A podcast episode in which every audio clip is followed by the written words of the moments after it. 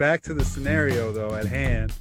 Isiah Thomas versus Damian Lillard. And for the rookie card, and I'm looking when I talk about this, I'm looking at this from we're looking at it today. I have a Damian Lillard Panini card. I have an Isiah Thomas 86 Fleer rookie card. Which one would I want to take in the trade? And as I thought about this, I'm going with Isiah Thomas. There are a couple factors involved with this, looking at the rookie cards and value and things like that. But Isiah coming out of Indiana, won a national championship, ended up winning a couple championships with Detroit, part of the bad boys. They had a stigma, uh,